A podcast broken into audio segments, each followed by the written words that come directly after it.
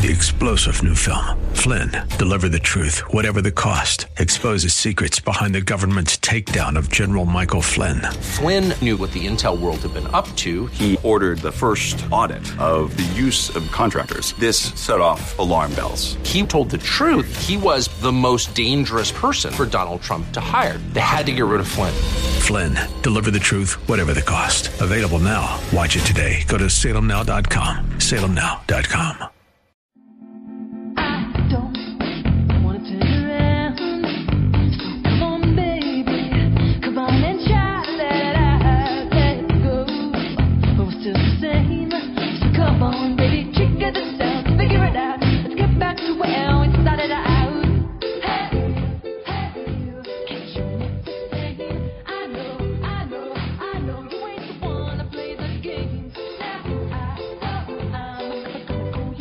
Welcome back in.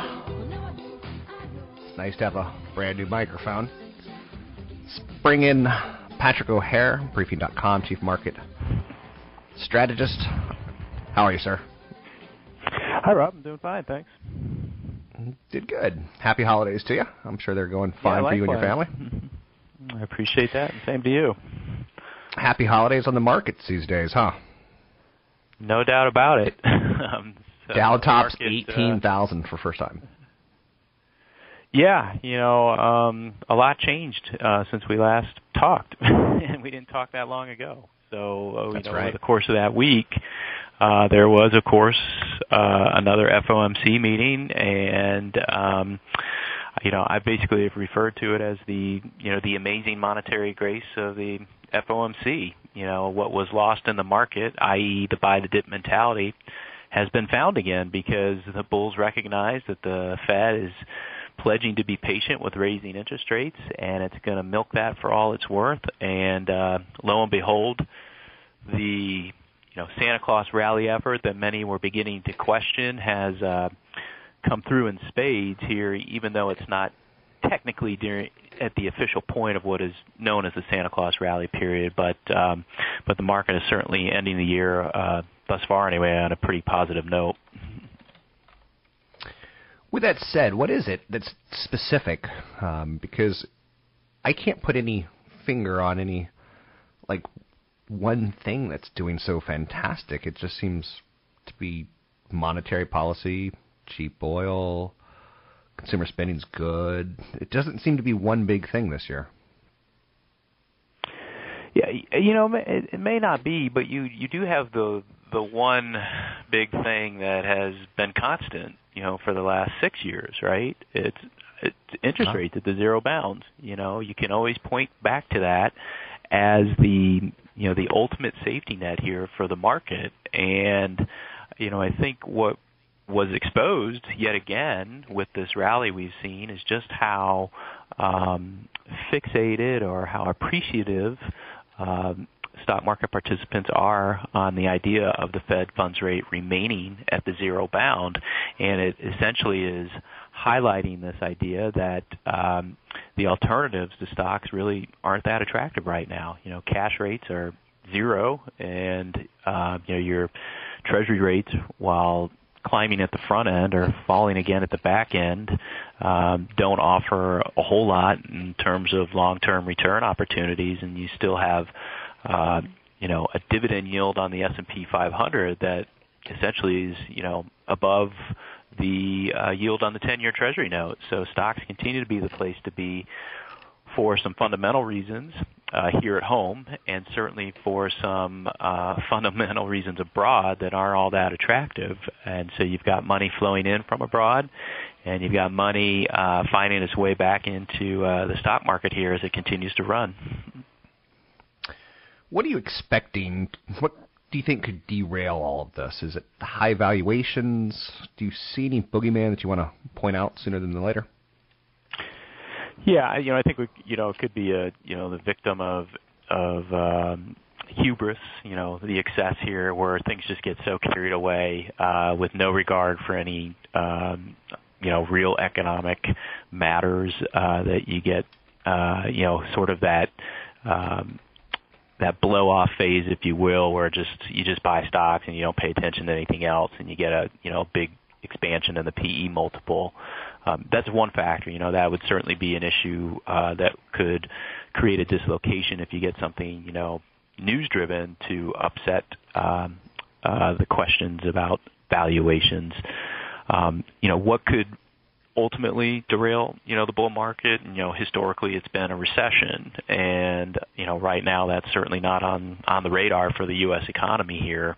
Um, and, you know, if if you're going down a, a troubled economic road, the thing you would have to be pay close attention to, though, is this continuing disinflation potentially, you know, leading to deflation.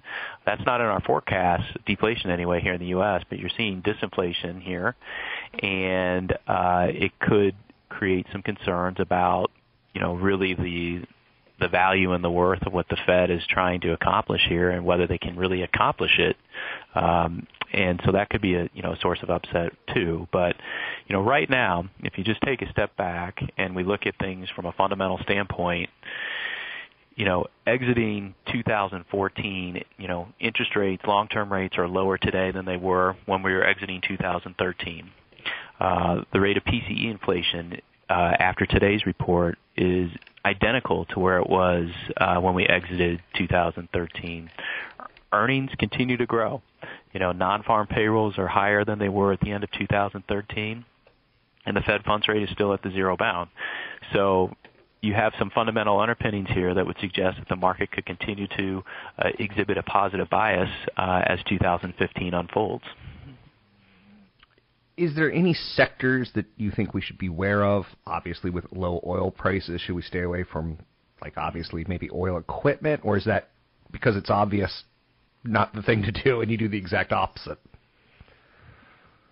Yeah, you know, you know, if you, I think a lot's going to come down to one's, you know, risk tolerances and their time horizons. But obviously, when something uh, is selling for at a price that's forty to fifty percent less than it was, you know, six months ago, um, you know, there's there's some attractiveness in that for a long-term investor. But it's not the type of thing you just, you know, go all in with, right? Uh, because oil prices could continue to come down if this dollar continues to strengthen, uh, and uh, producers, you know, continue to to pump without any um, recognition for the supply uh, factor.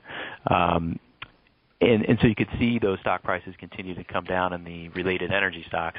So if anything, you sort of, you know, average into these positions, or you take a partial position here if you're looking for some turnaround potential. So, uh, you know, that's that's one element to consider. But, you know, when I look at uh, the outlook for two thousand fifteen, and we take into account sort of what the prevailing narrative is, right, is that the U S economy is better, uh, is in better relative shape than most developed economies. The Federal Reserve should be raising interest rates at some point. Uh, earnings are going up. Job growth is picking up. Um, ideally, you know, lending constraints are loosened somewhat. So all of that, to me, uh, tells me that one sector that everyone should be watching really is the financial sector, right? Okay. All that potentially lines up reasonably good for the financials. I think that that sector will be a real tell as far as the market's perspective on how this economy is, is tracking and is expected to track in two thousand fifteen. Uh, the financial sector is slightly outperforming here in two thousand fourteen. It's had a good year, um, and uh, it should conceive, you know, theoretically have another good year in two thousand fifteen if, if that prevailing narrative ends up uh, coming to fruition. Speaking with Patrick O'Hare, Chief Market Analyst with briefing dot com. First thing I do is I read your columns every morning. So, again, thank you for a great year. I'm looking forward to next year as well. Any final thoughts that you want to throw out there as far as things that you're working on, maybe an article that you're starting to ponder, anything that you can tip your hand with? Yeah, uh, well, I'm going to be, you know, looking for this, you know, we talked earlier about the Santa Claus rally period, right? Um, this is yep. kind of a, you know, real sort of fun time of year, if you will. Um, not a lot of participation, but the Santa Claus rally technically encompasses the last five trading days of a year and the first two trading days of a new year. Since nineteen sixty-nine, it's been good for an average gain of one point six percent, according to the Stock Traders' Almanac. Um, so we've obviously had a big run right up to that point. Tomorrow marks the beginning of that Santa Claus rally period. So I'm going to watch to see if, uh, if Santa Claus does show up this year. I don't know if you can hear it, but my producer uses ELF, the line when uh, he screams Santa every time you say the word Santa. Um, gosh, thanks so much for joining me. Uh, a little embarrassed by that, but uh, it's funny when I do it. it. It probably makes you feel a little awkward when you hear it on your end. With that said, it's Patrick O'Hare with briefing dot com. You can find him online at briefing dot com. So there you have that. A couple other things that I want to throw out there today. The Dow Jones Industrial Average above eighteen thousand for the first time is faster than forecast growth in domestic product inside the United States. Boosted confidence in the economy. The Fed Reserve says, hey, we're not raising interest rates. Intel's up forty-three percent this year. Microsoft up twenty-eight percent. They've obviously helped the Dow Jones Industrial Average. Consumer companies like Home Depot and Disney and Nike, they've risen at least twenty-two percent. It's been a pretty good year. You can see where the velocity has come from inside of the Dow Jones Industrial Average just on those five stocks alone. The economy reported a jump in G D P at five percent. Whoa. Um, for the third quarter. two to four percent is what you want. five percent uh, increases the ability or opportunity for inflation out there. With that said, uh, we don't have a lot going on there as far as inflation. So G D P grows at five percent annually through July from through September. Biggest advance since the third quarter of two thousand three, when we were kind of, you know, obviously coming out of a dot-com implosion. So it's a little bit easier to do it. This shows strength in employment now, lower gasoline prices, better household income. Keurig is recalling six point six million coffee makers. Sorry, coffee lovers. With that said, Coca-Cola owns some shares of Green Mountain Coffee, which makes the Keurig machines. Is this the sale that gets Coca-Cola to become the final buyer? I'm Rob Black, talking all things financial. Find me online at rob black dot com. That's rob black dot com.